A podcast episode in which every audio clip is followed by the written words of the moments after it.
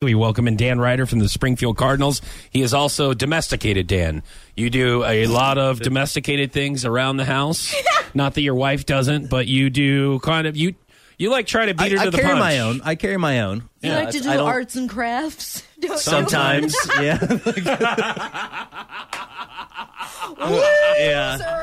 No, she did enjoy, like, I was really excited because normally when I'm doing something like that, she likes to make fun of me and send Snapchats to friends or take photos. And so I was really excited over Valentine's Day. Do you have a Snapchat page? A Snapchat page.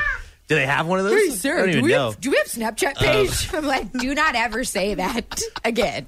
Well, so she does that to me when I'm doing arts and crafts during project. So Valentine's Day, you know, I was making the VD cupcakes, so I'm doing that, and I get done. I'm like, Heather, like, I'm so shocked that you didn't even send out a Snapchat. Like, I'm really proud of you for not making fun of me. She's just like, you haven't seen your phone yet, have you? And sure enough, there it is. Me with the pink frosting doing that. So she enjoys making fun of me with that side of it. But this week, the new one has been, a little mini backstory is people organize differently. And this is something that some people, it's things, they go away. Other people want everything out. Like, it's just they mentally, they need different ways to organize. And I'm more of everything should have a space.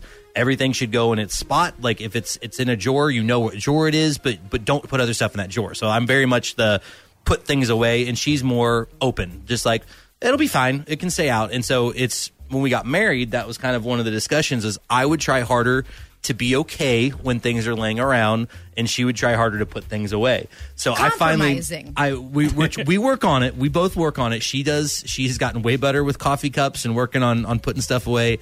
I have learned to relax a little better, but I finally just hit a point where I'm like, with Andy, is his stuff is multiplying. Like, I can't do this in the kitchen anymore. Like, the kitchen area, I can't. Like, we're getting a new piece of furniture to store stuff.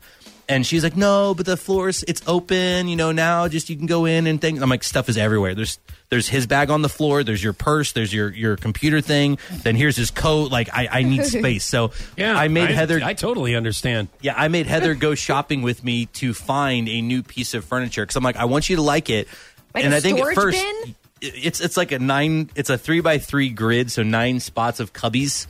That goes in there, that now everything can have its place. So that was the one she finally like realized she was trying to fight it. She finally like, you're getting this one way or the other. I go, yeah, like we have to start storing stuff better. So I was kind of in my like one of my freak out moments where I need organization. So has that worked? I built it and I did mess up and I had to rebuild. I had to rotate at 90 degrees, which I was so mad. The instructions, I put it together exactly like it said. Then I get done, and the notches were at 90 degrees instead of being across from each other. Yeah. So you couldn't put in the shelving. Why don't you leave that to Heather to do that kind of stuff? You know what? Be baking a pie in the kitchen. But I fixed it.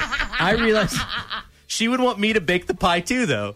She would say, oh, Dan's more the baker, so I would have to bake the pie. So let her put the furniture together. You stick to cooking. Ouch.